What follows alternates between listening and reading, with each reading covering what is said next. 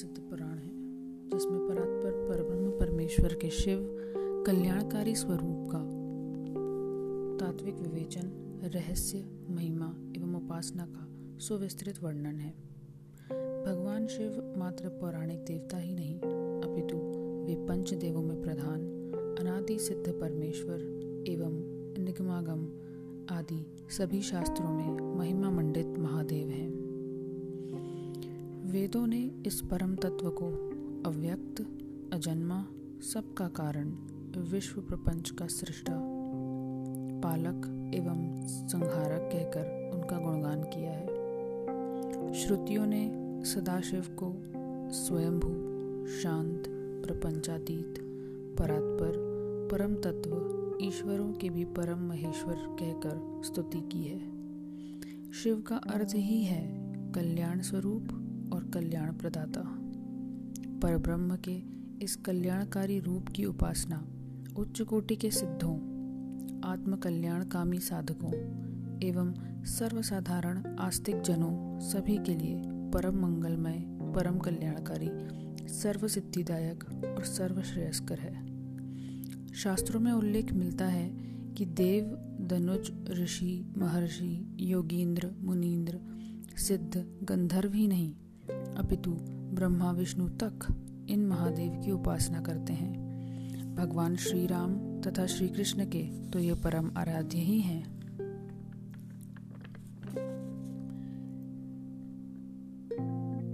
शिव पुराण में शिव तत्व के विशद विवेचन के साथ शिव अवतार, महिमा तथा लीला कथाओं के अतिरिक्त पूजा पद्धति एवं अनेक ज्ञानप्रद आख्यान और शिक्षाप्रद गंभीर तथा रोचक एवं प्रेरणादायी कथाओं का भी सुंदर संयोजन है। सभी श्रद्धालु आस्तिक जनों एवं जिज्ञासु सज्जनों को इस दुर्लभ और उपाधेय ग्रंथ का अनुशीलन कर अधिकाधिक लाभ उठाना चाहिए।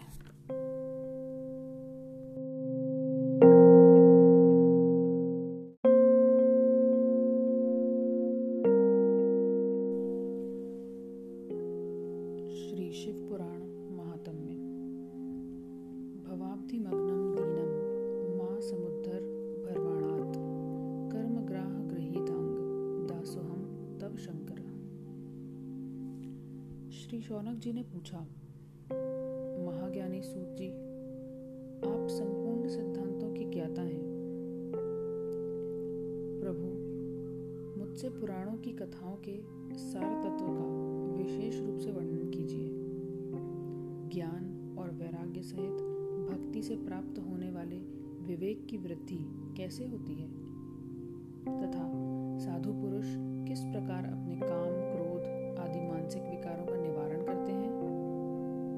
इस घोर कलिकाल में जीव प्रायः आसुर स्वभाव के हो गए हैं। उस जीवन समुदाय को शुद्ध दैवी संपत्ति से युक्त बनाने के लिए सर्वश्रेष्ठ उपाय क्या है? आप इस समय मुझे ऐसा कोई शाश्वत साधन बताइए, जो कल्याणकारी वस्तुओं में भी सबसे उत्कृष्ट एवं परम मंगलकारी हो, तथा पवित्र करने वाले उपायों में भी सर्वोत्तम पवित्र कारक उपाय हो। तात, वह साधन ऐसा हो, जिसके अनुष्ठान से शीघ्र ही अंतकरण की विशेष शुद्धि हो जाए, तथा उससे निर्मल चित्त वाले पुरुष को सदा के लिए शिव की प्राप्ति हो जाए। श्री सूत जी ने कहा मुनि श्रेष्ठ शौनक, तुम धन्य हो, क्योंकि तुम्हारे हृदय में पुराण कथा सुनने का विशेष प्रेम एवं लालसा है। इसलिए मैं शुद्ध बुद्धि से विचार कर तुमसे परम उत्तम शास्त्र का वर्णन करता हूँ। वत्स, वह संपूर्ण शास्त्रों के सिद्धांत से संपन्न, भक्ति आदि को बढ़ाने वाला तथा भगवान शिव को संतुष्ट करने वाला है। कानों के लिए रसायन, अमृत स्वरूप तथा दिव्य है। तुम उसे श्रवण करो। मुने, वो परम उत्तम शास्त्र है शिव पुराण जिसका पूर्व काल में भगवान शिव ने ही प्रवचन किया था। यह काल रूपी सर्प से प्राप्त होने वाले महान त्रास का विनाश करने वाले उत्तम साधन है।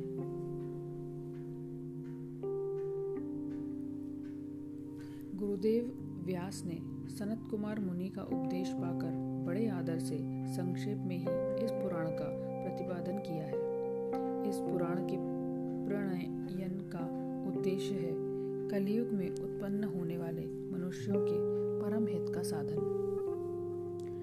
यह शिव पुराण परम उत्तम शास्त्र है। इसे इस भूतल पर भगवान शिव का वांग्मय स्वरूप समझना चाहिए और सब प्रकार से इसका सेवन करना चाहिए। इसका पठन और श्रवण सर्वसाधन रूप है। इससे शिव भक्ति पाकर श्रेष्ठतम स्थिति में पहुँचा हुआ मनुष्य शीघ्र ही शिव पद को प्राप्त कर लेता है।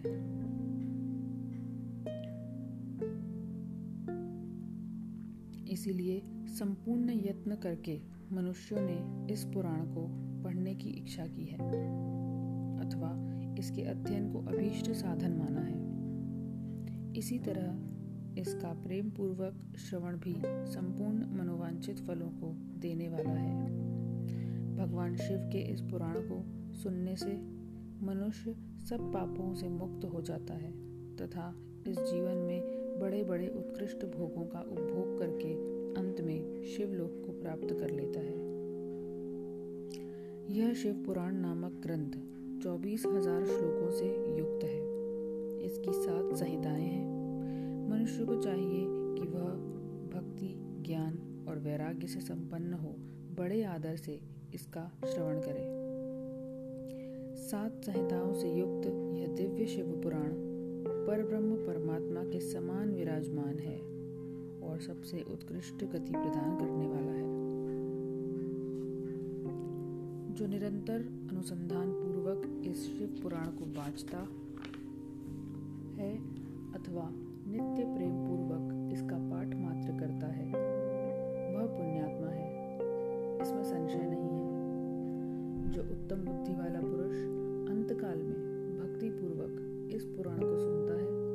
उस पर अत्यंत प्रसन्न हुए भगवान महेश्वर उसे अपना पद धाम प्रदान करते हैं। जो प्रतिदिन आदर पूर्वक इस शिव पुराण का पूजन करता है, वह इस संसार में संपूर्ण भोगों को भोग कर अंत में भगवान शिव के पद को प्राप्त कर लेता है। जो प्रतिदिन आलस्य रहित हो। रेशमी वस्त्र आदि के वेष्टन से इस शिव पुराण का सत्कार करता है, वह सदा सुखी होता है। यह शिव पुराण निर्मल तथा भगवान शिव का सर्वस्व है। जो इहलोक और परलोक में भी सुख चाहता हो, उसे आदर के साथ प्रयत्न पूर्वक इसका सेवन करना चाहिए। यह निर्मल एवं उत्तम शिव पुराण धर्म, अर्थ, काम और मोक्ष रूप चारों पुरुषार्थों को देने वाला है। सदा प्रेम पूर्वक इसका श्रवण एवं विशेष पाठ करना चाहिए।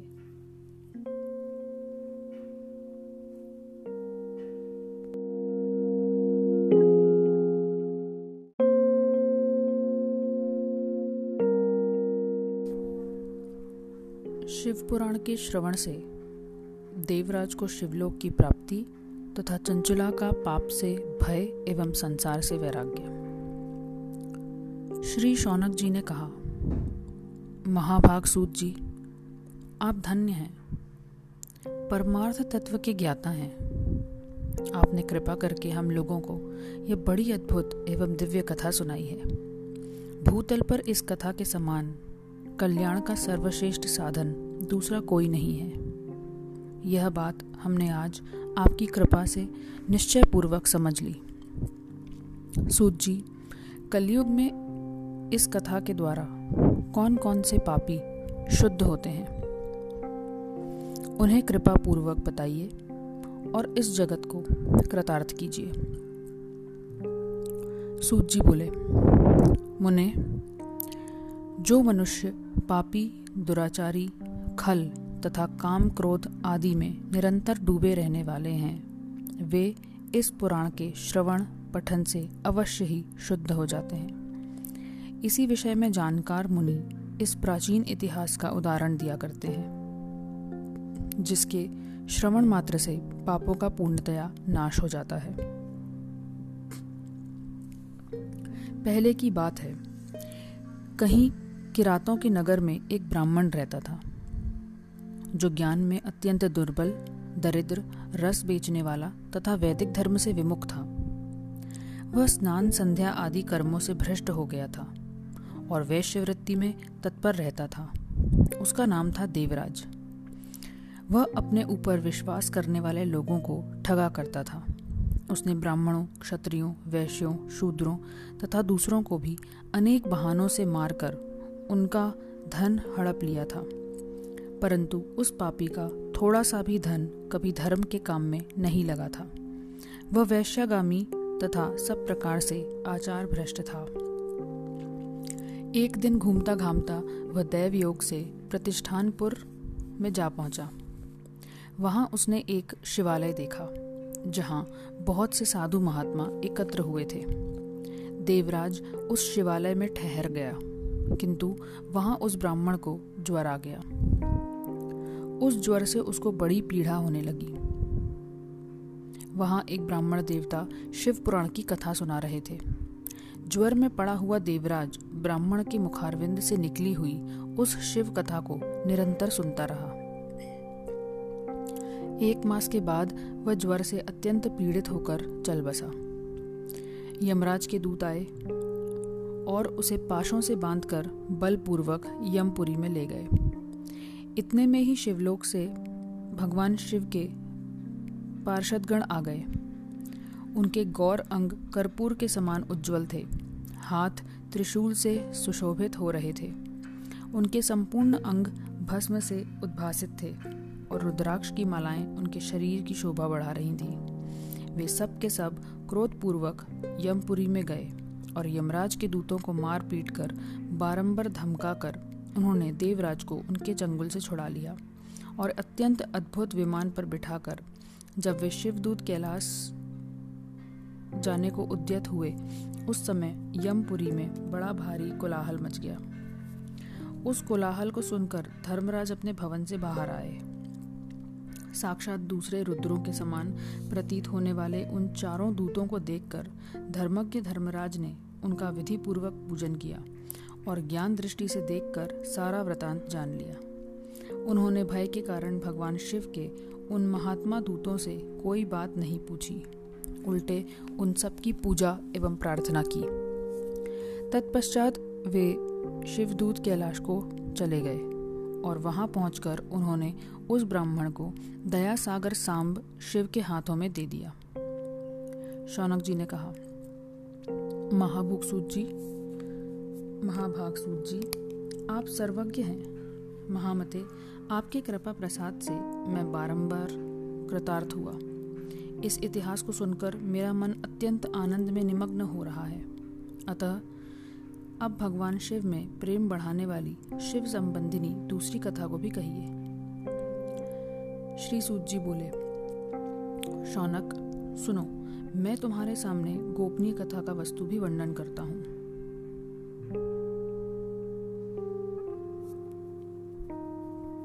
क्योंकि तुम शिव भक्तों में अग्रगण्य तथा वेद वेदताओं में श्रेष्ठ हो। समुद्र के निकटवर्ती प्रदेश में एक वाशकल नामक ग्राम है, जहाँ वैदिक धर्म से विमुख महापापी द्विज निवास करते हैं। वे सब के सब बड़े दुष्ट हैं। उनका मन दूषित विषय भोगों में ही लगा रहता है।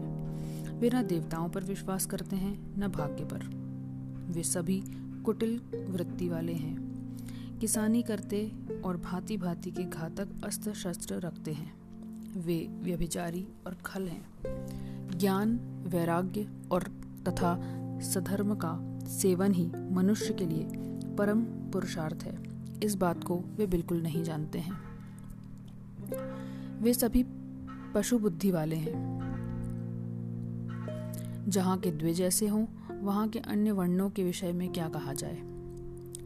अन्य वर्णों के लोग भी उन्हीं की भांति कुत्सित विचार रखने वाले स्वधर्म विमुख एवं खल हैं। वे सदा कुकर्म में लगे रहते हैं और नित्य विषय भोगों में ही डूबे रहते हैं। वहाँ की सब स्त्रियाँ भी कुटिल स्वभाव की स्वेच्छाणी पापासक्त, कुत्सित विचार वाली और व्यभिचारणी हैं। वे सदव्यवहार तथा सदाचार से सर्वथा शून्य हैं। इस प्रकार वहाँ दुष्टों का ही निवास है। उस वाशकल नामक ग्राम में किसी समय एक बिंदुक नामक नामक ब्राह्मण रहता था। वह बड़ा अधम था, दुरात्मा और महापापी था। यद्यपि उसकी स्त्री बड़ी सुंदर थी तो भी वह कुमार्ग पर ही चलता था। उसकी पत्नी का नाम चंचुला था। वह सदा उत्तम धर्म के पालन में लगी रहती थी। तो भी उसे छोड़कर वह दुष्ट ब्राह्मण वैश्यागामी हो गया था। इस तरह कुकर्म में लगे हुए उस बिंदुक के बहुत वर्ष व्यतीत हो गए। उसकी स्त्री चंचुला काम से पीड़ित होने पर भी स्वधर्म नाश के भय से क्लेश सहकर भी दीर्घ काल तक धर्म से भ्रष्ट नहीं हुई। परंतु दुराचारी पति के आचरण से प्रभावित हो आगे चलकर वह स्त्री भी दुराचारिणी हो गई। इस तरह दुराचार में डूबे हुए उन मूड चित्त वाले पति पत्नी का बहुत सा समय व्यर्थ बीत गया। तदनंतर शूद्र जातीय वैश्या का पति बना हुआ, वह दूषित बुद्धि वाला, दुष्ट ब्राह्मण बिंदुक, समयानुसार मृत्यु को प्राप्त हो, नरक में जा पड़ा।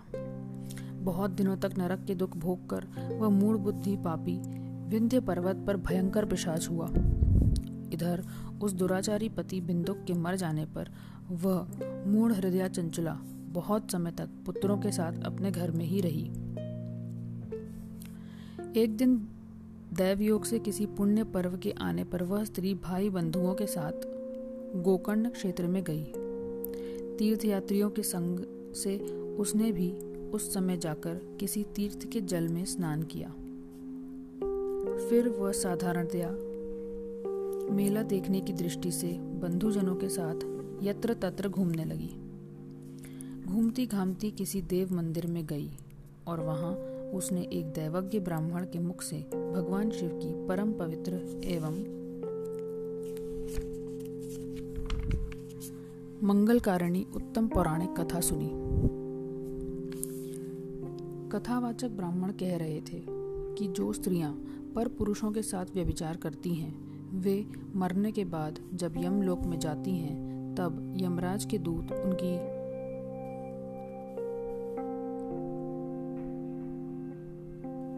उनका नाश करते हैं।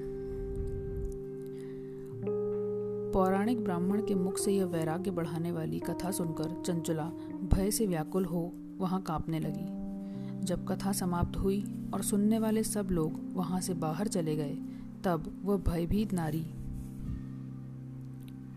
एकांत में शिव पुराण की तथा बांचने वाले उन ब्राह्मण देवता से बोली, ब्राह्मण, मैं अपने धर्म को नहीं जानती थी। इसलिए मेरे द्वारा बड़ा दुराचार हुआ है। मेरे ऊपर अनुपम कृपा करके आप मेरा उद्धार कीजिए। आज आपके वैराग्य रस से ओतप्रोत इस प्रवचन को सुनकर मुझे बड़ा भय लग रहा है। मैं काँप उठी हूँ और मुझे इस संसार से वैराग्य हो गया है। मुझ मूड चित्त वाली पापिनी को धिक्कार है। मैं सर्वथा निंदा के योग्य हूँ। कुत्सित विषयों में फंसी हुई हूँ और अपने धर्म से विमुख हो गई हूँ। न जाने किस किस घोर कष्टदायक दुर्गति में मुझे पढ़ना पड़ेगा, और वहाँ कौन बुद्धिमान पुरुष कुमार्ग में मन लगाने वाली मुझ पापिनी का साथ देगा। मृत्यु काल में उन भयंकर यमदूतों को मैं कैसे देखूँगी? जब वे बलपूर्वक मेरे गले में फंदे डालकर मुझे बांधेंगे, तब मैं कैसे धीरज धारण कर सकूँगी? नरक में जब मेरे शरीर के टुकड़े टुकड़े किए जाएँगे, उस समय विशेष दुख देने वाली उस महायातना को मैं वहाँ कैसे सहूँगी? मेरा हृदय वृदीर्ण हो गया और मैं सब प्रकार से नष्ट हो गई, क्योंकि मैं हर तरह से पाप में ही डूबी रही हूँ। ब्रह्मन आप ही मेरे गुरु, आप ही माता और आप ही पिता हैं। आपकी शरण में आई हुई मुझ दीन अबला का आप ही उद्धार कीजिए। सूत जी कहते हैं, शौनक, इस प्रकार खेद और वैराग्य से युक्त हुई चंचला ब्राह्मण देवता के दोनों चरणों में गिर पड़ी। तब उन बुद्धिमान ब्राह्मण ने कृपा पूर्वक उसे उठाया और इस प्रकार कहा। अध्याय दो अथवा तीन समाप्त।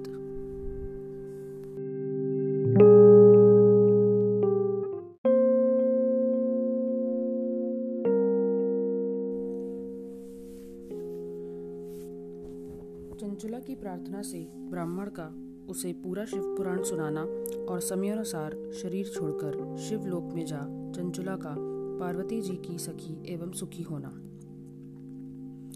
ब्राह्मण बोले, नारी, सौभाग्य की बात है कि भगवान शंकर की कृपा से शिव पुराण की इस वैराग्य युक्त कथा को सुनकर तुम्हें समय पर चेत हो गया है। ब्राह्मण पत्नी, तुम डरो मत। भगवान शिव की शरण में जाओ। शिव की कृपा से सारा पाप तत्काल नष्ट हो जाता है।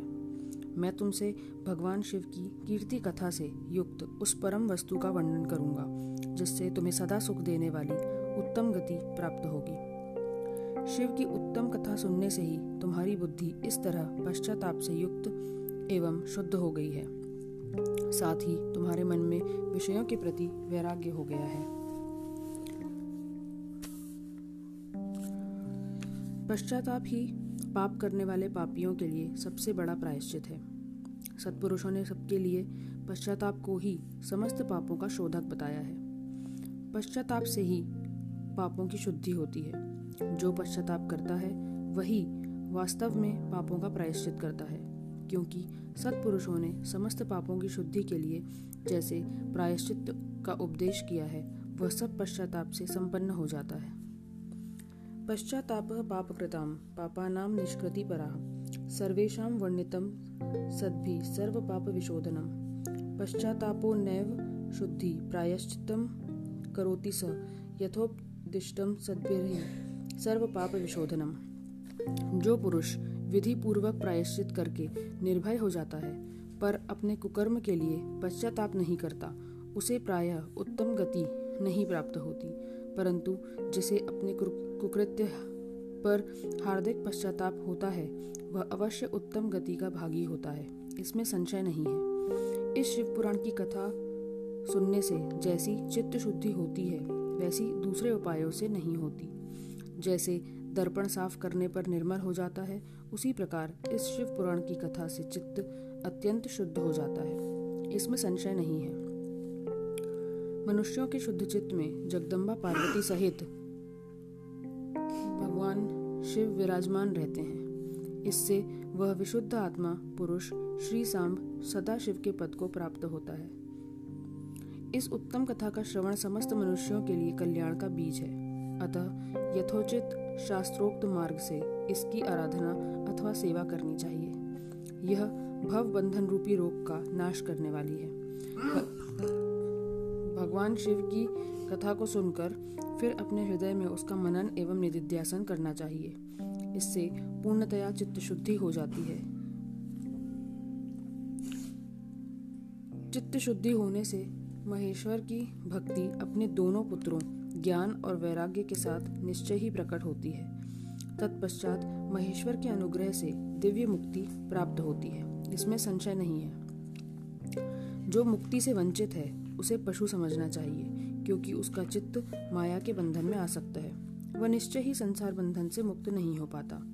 ब्राह्मण पत्नी, इसलिए तुम विषयों से मन को हटा लो और भक्ति भाव से भगवान शंकर की इस परम पावन कथा को सुनो। परमात्मा शंकर की इस कथा को सुनने से तुम्हारे चित्त की शुद्धि होगी और इससे तुम्हें मोक्ष की प्राप्ति हो जाएगी। जो निर्मल चित्त से भगवान शिव के चरणार बिंदों का वंदन, चिंतन करता है, उसकी एक ही जन्म में मुक्ति हो जाती है। यह मैं तुमसे सत्य कहता हूँ। सूत जी कहते हैं, शौनक, इतना कहकर वे श्रेष्ठ शिव भक्त ब्राह्मण चुप हो गए। उनका हृदय करुणा से आदर हो गया था। वे शुद्ध चित्त महात्मा भगवान शिव के ध्यान में मग्न हो गए। तदनंतर बिंदुक की पत्नी चंचला मन ही मन प्रसन्न हो उठी। ब्राह्मण का उक्त उपदेश सुनकर उसके नेत्रों में आनंद के आँसू छलक आए थे। वह ब्राह्मण पत्नी चंचला हर्ष भरे हृदय से उन श्रेष्ठ ब्राह्मण के दोनों चरणों में गिर पड़ी और हाथ जोड़कर बोली, मैं कृतार्थ हो गई। तत्पश्चात उठकर वैराग्य युक्त उत्तम बुद्धि वाली वह स्त्री, जो अपने पापों के कारण आतंकित थी, उन महान शिव भक्त ब्राह्मण से हाथ जोड़कर गदगद वाणी में बोली, चंचुला ने कहा, ब्राह्मण, आप धन्य हैं। परमार्थदर्शी हैं और सदा परोपकार में लगे रहते हैं। इसलिए श्रेष्ठ साधु पुरुषों में प्रशंसा के योग्य हैं। मैं नरक के समुद्र में गिर रही हूँ। आप मेरा उद्धार कीजिए। पौराणिक अर्थ तत्व से संपन्न जिस सुंदर शिव पुराण की कथा को सुनकर मेरे मन में संपूर्ण वैराग्य उत्पन्न हो गया है, उसी इस शिव पुराण को सुनने के लिए इस समय मेरे मन में बड़ी श्रद्धा हो रही है। सूत जी कहते हैं, ऐसा कहकर हाथ जोड़ उनका अनुग्रह पाकर चंचुला उस शिव पुराण की कथा को सुनने की इच्छा मन में लिए उन ब्राह्मण देवता की सेवा में तत्पर हो वहाँ रहने लगी। तदनंतर शिव भक्तों में श्रेष्ठ और शुद्ध बुद्धि वाले उन ब्राह्मण देव ने उसी स्थान पर उस स्त्री को शिव पुराण की उत्तम कथा सुनाई। इस प्रकार उस गोकर्ण नामक महाक्षेत्र में उन्हीं श्रेष्ठ ब्राह्मण से उसने शिव पुराण की वह परम उत्तम कथा सुनी, जो भक्ति ज्ञान और वैराग्य को बढ़ाने वाली तथा मुक्ति देने वाली है। उस परम उत्तम कथा को सुनकर वह ब्राह्मण पत्नी अत्यंत कृतार्थ हो गई। उसका चित्त शीघ्र ही शुद्ध हो गया। फिर भगवान शिव के अनुग्रह से उसके हृदय में शिव के सगुण रूप का चिंतन होने लगा। इस प्रकार उसने भगवान शिव में लगी रहने वाली उत्तम बुद्धि पाकर शिव के सच्चिदानंदमय स्वरूप का बारंबार चिंतन आरंभ किया। तत्पश्चात समय के पूरे होने पर भक्ति, ज्ञान और वैराग्य से युक्त हुई चंचला ने अपने शरीर को बिना किसी कष्ट के त्याग दिया। इतने में ही त्रिपुर शत्रु भगवान शिव का भेजा हुआ एक दिव्य विमान द्रुत गति से वहाँ पहुँचा, जो उनके अपने गणों से संयुक्त और भांति भांति के शोभा साधनों से संपन्न था। चंचला उस विमान पर आरूढ़ हुई और भगवान शिव के श्रेष्ठ पार्षदों ने उसे तत्काल शिवपुरी में पहुँचा दिया। उसके सारे मल धुल गए थे। वह दिव्य रूप धारिणी दिव्यांगना हो गई थी। उसके दिव्य अवयव उसकी शोभा बढ़ाते थे। मस्तक पर अर्धचंद्र का मुकुट धारण किए वह गौरांगी देवी शोभाशाली दिव्य आभूषणों से विभूषित थी। शिवपुरी में पहुंचकर उसने सनातन देवता त्रिनेत्रधारी महादेव जी को देखा। सभी मुख्य मुख्य देवता उनकी सेवा में खड़े थे। गणेश, भंगी, नंदीश्वर तथा वीरभद्रेश्वर आदि उनकी सेवा में उत्तम भक्ति भाव से उपस्थित थे। उनकी अंग कांति करोड़ों सूर्यों के समान प्रकाशित हो रही थी। कंठ में नील चिन्ह शोभा पाता था। पाँच मुख और प्रत्येक मुख में तीन तीन नेत्र थे। मस्तक अर्धचंद्राकर मुकुट शोभा देता था। उन्होंने अपने वाम भाग में गौरी देवी को बिठा रखा था, जो विद्युत पुंज के समान प्रकाशित थी। गौरीपति महादेव जी की कांति कपूर के समान गौर थी। उनका सारा शरीर श्वेत भस्म से भाषित था। शरीर पर श्वेत वस्त्र शोभा पा रहे थे। इस प्रकार परम उज्जवल भगवान शंकर का दर्शन करके वह ब्राह्मण पत्नी चंचला बहुत प्रसन्न हुई। अत्यंत प्रीति युक्त होकर उसने बड़ी उतावली के साथ भगवान को बारंबार प्रणाम किया।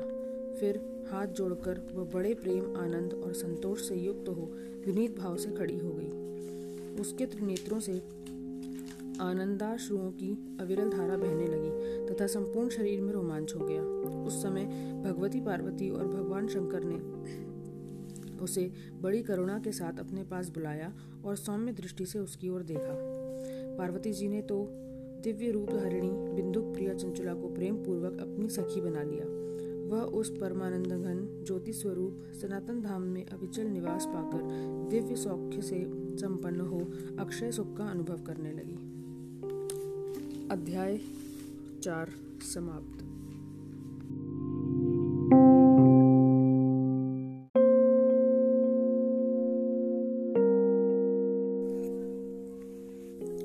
चंचला के प्रयत्न से पार्वती जी की आज्ञा पाकर तुम्बुरु का विंध्य पर्वत पर शिव पुराण की कथा सुनाकर, बिंदुक का पिशाच योनि से उद्धार करना तथा उन दोनों दंपति का शिव धाम में सुखी होना। सूत जी बोले, शौनक, एक दिन परमानंद में निमग्न हुई चंचुला ने उमा देवी के पास जाकर प्रणाम लिया और दोनों हाथ जोड़कर वह उनकी स्तुति करने लगी। चंचला बोली, गिरिराज नंदिनी, मनुष्यों ने सदा आपका सेवन किया है। समस्त सुखों को देने वाली आप ब्रह्म स्वरूपिणी हैं। विष्णु और ब्रह्मा आदि देवताओं द्वारा सेव्य हैं। आप ही सगुणा और निर्गुणा हैं तथा आप ही सूक्ष्म सच्चिदानंद स्वरूपिणी आद्या प्रकृति हैं। आप ही संसार की सृष्टि, पालन और संहार करने वाली हैं। तीनों गुणों का आश्रय भी आप ही हैं। ब्रह्मा, विष्णु और महेश्वर, इन तीनों देवताओं का आवास स्थान तथा उनकी उत्तम प्रतिष्ठा करने वाली पराशक्ति आप ही हैं। सूत जी कहते हैं, शौनक, जिसे सदगति प्राप्त हो चुकी थी, वह चंचला। इस प्रकार महेश्वर पत्नी उमा की स्तुति करके सिर झुकाए चुप हो गई। उसके नेत्रों में प्रेम के आँसू उमड़ाए। तब करुणा से भरी हुई शंकर प्रिया भक्त वत्सला पार्वती देवी ने चंचला को संबोधित करके बड़े प्रेम से इस प्रकार कहा। पार्वती बोली,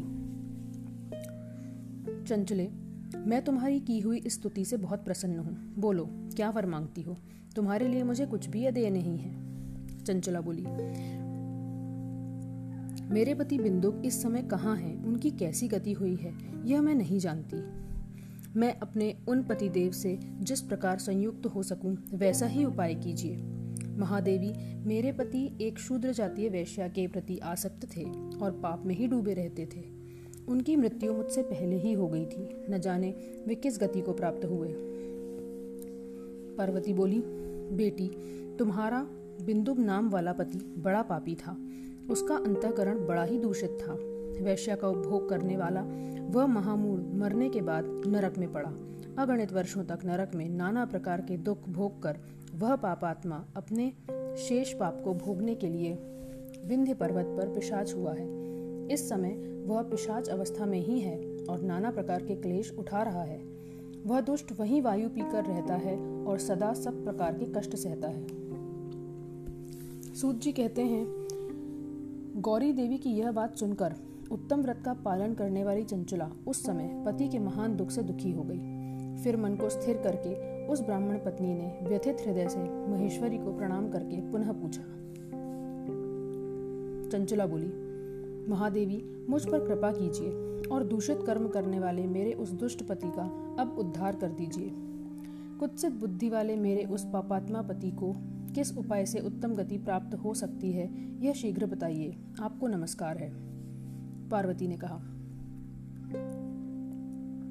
तुम्हारा पति यदि शिव पुराण की पुण्यमयी उत्तम कथा सुने तो सारी दुर्गति को पार करके वह उत्तम गति का भागी हो सकता है। अमृत के समान मधुर अक्षरों से युक्त। गौरी देवी का यह वचन आदर पूर्वक सुनकर चंचुला ने हाथ जोड़कर मस्तक झुकाकर उन्हें बारंबार प्रणाम किया और अपने पति के समस्त पापों की शुद्धि तथा उत्तम गति की प्राप्ति के लिए पार्वती देवी से यह प्रार्थना की कि मेरे पति को शिव पुराण सुनाने की व्यवस्था होनी चाहिए। उस ब्राह्मण पत्नी के बारंबार प्रार्थना करने पर शिव प्रिया गौरी देवी को बड़ी दया आई। उन भक्त वत्सला महेश्वरी ने भगवान शिव की उत्तम कीर्ति का गान करने वाले गंधर्वराज तुम्बुरु को बुलाकर उनसे प्रसन्नता पूर्वक इस प्रकार कहा, तुम्बुरो, तुम्हारी भगवान शिव में प्रीति है। तुम मेरे मन की बात को जानकर मेरे अभीष्ट कार्यों को सिद्ध करने वाले हो। इसलिए मैं तुमसे एक बात कहती हूँ। तुम्हारा कल्याण हो। तुम मेरी इस सखी के साथ शीघ्र ही विंध्य पर्वत पर जाओ। वहाँ एक महाघोर और भयंकर पिशाच रहता है।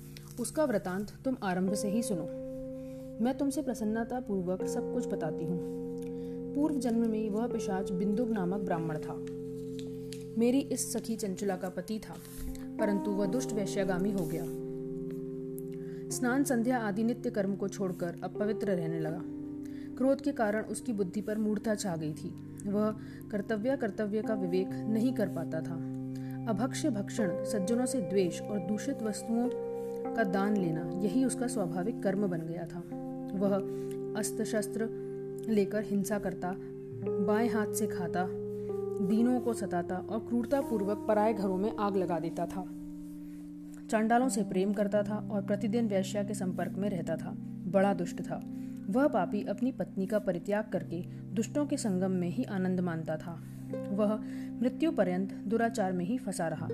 फिर अंतकाल आने पर उसकी मृत्यु हो गई। वह पापियों के भोग स्थान घोर यमपुर में गया और वहाँ बहुत से नरकों का उपभोग करके वह दुष्टात्मा जीव इस समय विंध्य पर्वत पर पिशाच बना हुआ है। वहीं वह दुष्ट पिशाच अपने पापों का फल भोग रहा है।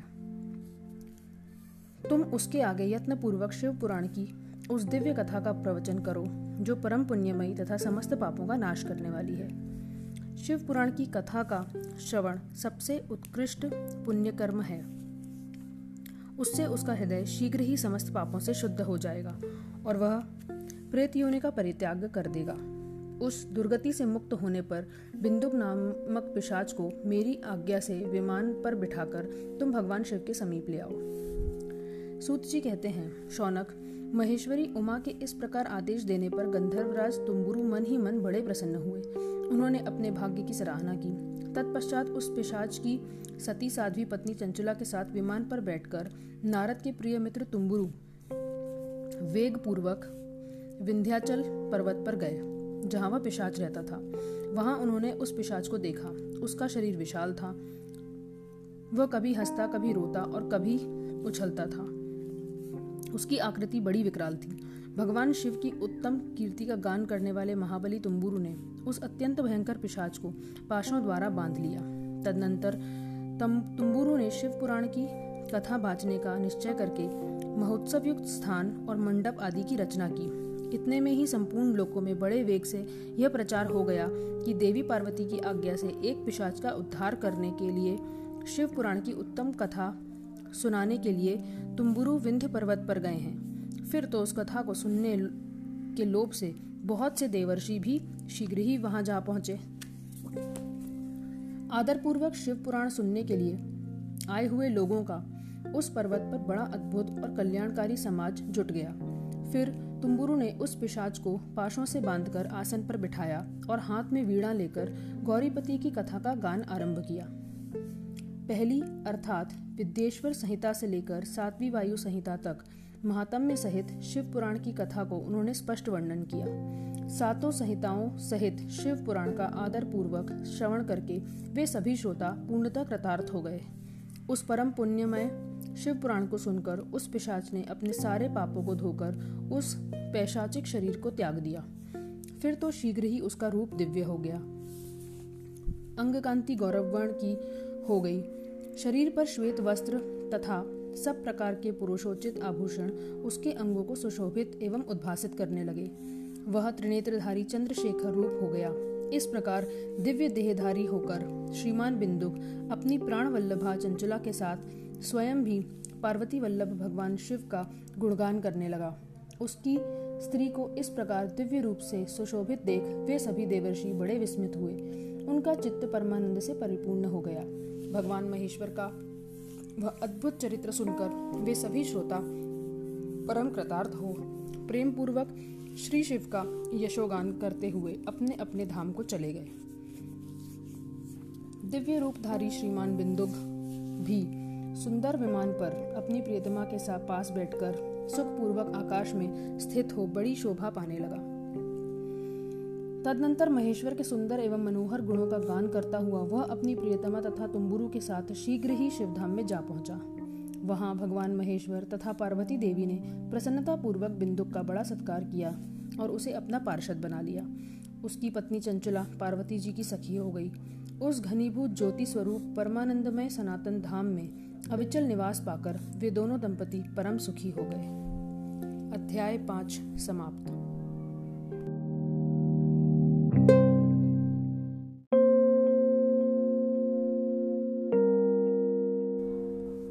शिव पुराण के श्रवण की विधि तथा श्रोताओं के पालन करने योग्य नियमों का वर्णन। हैं। महाप्राज्य व्यास शिष्य सूत जी, आपको नमस्कार है। आप धन्य हैं। शिव भक्तों में श्रेष्ठ हैं। आपके महान गुण वर्णन करने योग्य हैं। अब आप कल्याणमय शिव पुराण के श्रवण की विधि बतलाइए, जिससे सभी श्रोताओं को संपूर्ण उत्तम फल की प्राप्ति हो सके। सूत जी ने कहा, शौनक, अब मैं तुम्हें संपूर्ण फल की प्राप्ति के लिए शिव पुराण के श्रवण की विधि बता रहा हूँ। पहले किसी ज्योतिष को बुलाकर दान मान से संतुष्ट करके अपने सहयोगी लोगों के साथ बैठकर बिना किसी विघ्न बाधा के कथा की समाप्ति के उद्देश्य से शुद्ध मुहूर्त का अनुसंधान कराएँ और प्रयत्नपूर्वक देश देश में स्थान स्थान पर यह संदेश भेजे कि हमारे यहाँ शिव पुराण की कथा होने वाली है। अपनी कल्याण की इच्छा रखने वाले लोगों को उसे सुनने के लिए अवश्य पधारना चाहिए। कुछ लोग भगवान श्री हरि की कथा से बहुत दूर पड़ गए हैं। कितने ही स्त्री, शूद्र शूद्र आदि भगवान शंकर के कथा कीर्तन से वंचित रहते हैं। उन सबको भी सूचना हो जाए, ऐसा प्रबंध करना चाहिए। देश देश में जो भगवान शिव के भक्त हों तथा शिव कथा के कीर्तन और श्रवण के लिए उत्सुक हों, उन सबको आदर पूर्वक बुलवाना चाहिए और आए हुए लोगों का सब प्रकार से आदर सत्कार करना चाहिए। भगवान शिव के प्रति सब प्रकार से उत्तम भक्ति करनी चाहिए। वही सब तरह से आनंद का विधान करने वाली है। परमात्मा भगवान शंकर के लिए दिव्य आसन का निर्माण करना चाहिए तथा कथावाचक के लिए भी एक ऐसा दिव्य आसन बनाना चाहिए जो उनके लिए सुखद हो सके। मुने नियम पूर्वक कथा सुनने वाले श्रोताओं के लिए भी यथा योग्य सुंदर स्थानों की व्यवस्था करनी चाहिए। जिसके मुख से निकली हुई वाणी देहधारियों के लिए कामधेनु के समान अभीष्ट फल देने वाली होती है, उस पुराण वित्ता विद्वान वक्ता के प्रति तुच्छ बुद्धि कभी नहीं करनी चाहिए। संसार में जन्म तथा गुणों के कारण बहुत से गुरु होते हैं। परंतु उन सब में पुराणों का ज्ञाता विद्वान ही परम गुरु माना गया है। पुराणवेत्ता पवित्र, दक्ष, शांत, ईर्ष्या पर विजय पाने वाला साधु और दयालु होना चाहिए। ऐसा प्रवचन कुशल विद्वान इस पुण्यमयी कथा को कहे। सूर्योदय से आरंभ करके साढ़े तीन पहर तक उत्तम बुद्धि वाले विद्वान पुरुष को शिव पुराण की कथा सम्यक रीति से बाँचनी चाहिए। मध्यान्ह काल में दो घड़ी तक कथा बंद रखनी चाहिए, जिससे कथा कीर्तन से अवकाश पाकर लोग मलमूत्र का त्याग कर सकें। कथा प्रारंभ के दिन से एक दिन पहले व्रत ग्रहण करने के लिए वक्ता को क्षौर करा लेना चाहिए। जिन दिनों कथा हो रही हो, उन दिनों प्रयत्न पूर्वक प्रातः काल का सारा नित्य कर्म संक्षेप से ही कर लेना चाहिए। जो वक्ता और श्रोता अनेक प्रकार के कर्मों में भटक रहे हों, काम आदि छह विकारों से युक्त हों, स्त्री में आसक्त, आसक्ति रखते हों और पाखंड पूर्ण बातें कहते हों, वे पुण्य के पुण्य के भागी नहीं होते। जो लौकिक चिंता तथा घन ग्रह, धन ग्रह एवं पुत्र आदि की चिंता को छोड़कर कथा में मन लगाए रखते हैं, उन शुद्ध बुद्धि पुरुषों को उत्तम फल की प्राप्ति होती है। जो श्रोता श्रद्धा और भक्ति से युक्त होते हैं, दूसरे कर्मों में मन नहीं लगाते और मौन, पवित्र एवं उद्वेग शून्य होते हैं, वे ही पुण्य के भागी होते हैं। सूत जी बोले, शौनक, अब शिव पुराण सुनने का व्रत लेने वाले पुरुषों के लिए जो नियम है, उन्हें भक्ति पूर्वक सुनो। नियम पूर्वक इस श्रेष्ठ कथा को सुनने से बिना किसी विघ्न बाधा के उत्तम फल की प्राप्ति होती है। कथा सुनने की इच्छा वाले सब लोगों को पहले वक्ता से दीक्षा ग्रहण करनी चाहिए। जो लोग नियम से कथा सुने, उनको ब्रह्मचर्य से रहना, भूमि पर सोना पत्तल में खाना और प्रतिदिन कथा समाप्त होने पर ही अन्न ग्रहण करना चाहिए। जिसमें शक्ति हो, वह पुराण की समाप्ति तक उपवास करके शुद्धता पूर्वक भक्ति भाव से उत्तम शिव पुराण को सुने। इस कथा का व्रत लेने वाले पुरुष को प्रतिदिन एक ही बार हवश्यान भोजन करना चाहिए। जिस प्रकार से कथा श्रवण का नियम सुखपूर्वक सद सके, वैसे ही करना चाहिए। गरिष्ठ अन्न दाल, जला, अन्न, सेम, मसूर, भाव, शुद्ध, दूषित तथा बासी अन्न को खाकर कथाव्रती पुरुष कभी कथा को ना सुने। जिसने कथा का व्रत ले रखा हो, वह पुरुष प्याज, लहसुन, हींग, गाजर, मादक वस्तु तथा आमिष कही जाने वाली वस्तुओं को त्याग दे। कथा का व्रत लेने वाला पुरुष काम क्रोध आदि छह विकारों को, ब्राह्मणों की निंदा को तथा पवित्रता और साधु संतों की निंदा को भी त्याग दे। कथाव्रती पुरुष प्रतिदिन सत्य, शौच, दया, मौन, सरलता, विनय तथा हार्दिक उदारता, इन सद्गुणों को सदा अपनाए रहे। श्रोता निष्काम हो या सकाम, वो नियम पूर्वक कथा सुने। सकाम पुरुष अपनी अभीष्ट कामना को प्राप्त करता है और निष्काम पुरुष मोक्ष पा लेता है। दरिद्र क्षय का रोगी, पापी, भाग्यहीन तथा संतान रहित पुरुष भी इस उत्तम कथा को सुने। जिन स्त्रियों का गर्भ गिर जाता हो, वह सभी को शिव पुराण की उत्तम कथा सुननी चाहिए। स्त्री हो या पुरुष, सबको यत्न पूर्वक विधि विधान से शिव पुराण की उत्तम कथा सुननी चाहिए। इस तरह शिव पुराण की कथा के पाठ एवं श्रवण संबंधी यज्ञोत्सव की समाप्ति होने पर श्रोताओं को भक्ति एवं प्रयत्न पूर्वक भगवान शिव की पूजा की भांति पुराण पुस्तक की भी पूजा करनी चाहिए। वहाँ आए हुए ब्राह्मणों को अन्न, धन आदि का दान करें। साथ ही गीत, वाद्य और नृत्य आदि के द्वारा महान उत्सव रचाए। यदि श्रोता विरक्त हो तो उसके लिए कथा समाप्ति के दिन विशेष रूप से उस गीता का पाठ करना चाहिए, जिसे श्री रामचंद्र के प्रति भगवान शिव ने कहा था। यदि श्रोता गृहस्थ हो तो उस बुद्धिमान को उस श्रवण कर्म की शांति के लिए शुद्ध हविष के द्वारा होम करना चाहिए। रुद्र संहिता के प्रयत श्लोक द्वारा होम करना उचित है अथवा गायत्री मंत्र से होम करना चाहिए, क्योंकि वास्तव में यह पुराण गायत्रीमय ही है। अथवा शिव पंचाक्षर मूल मंत्र से हवन करना उचित है। होम करने की शक्ति ना हो तो विद्वान पुरुष यथाशक्ति हवनीय भविष्य का ब्राह्मण को दान करें। न्यूनता रूप दोष की शांति के लिए भक्तिपूर्वक शिव सहस्त्र नाम का पाठ अथवा श्रवण करें। इससे सब कुछ सफल होता है, इसमें संशय नहीं है, क्योंकि तीनों लोकों में उससे बढ़कर कोई वस्तु नहीं है।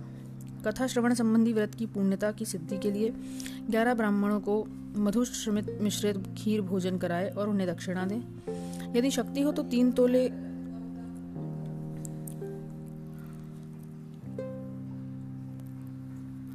का एक सुंदर सिंहासन बनवाएँ और उस पर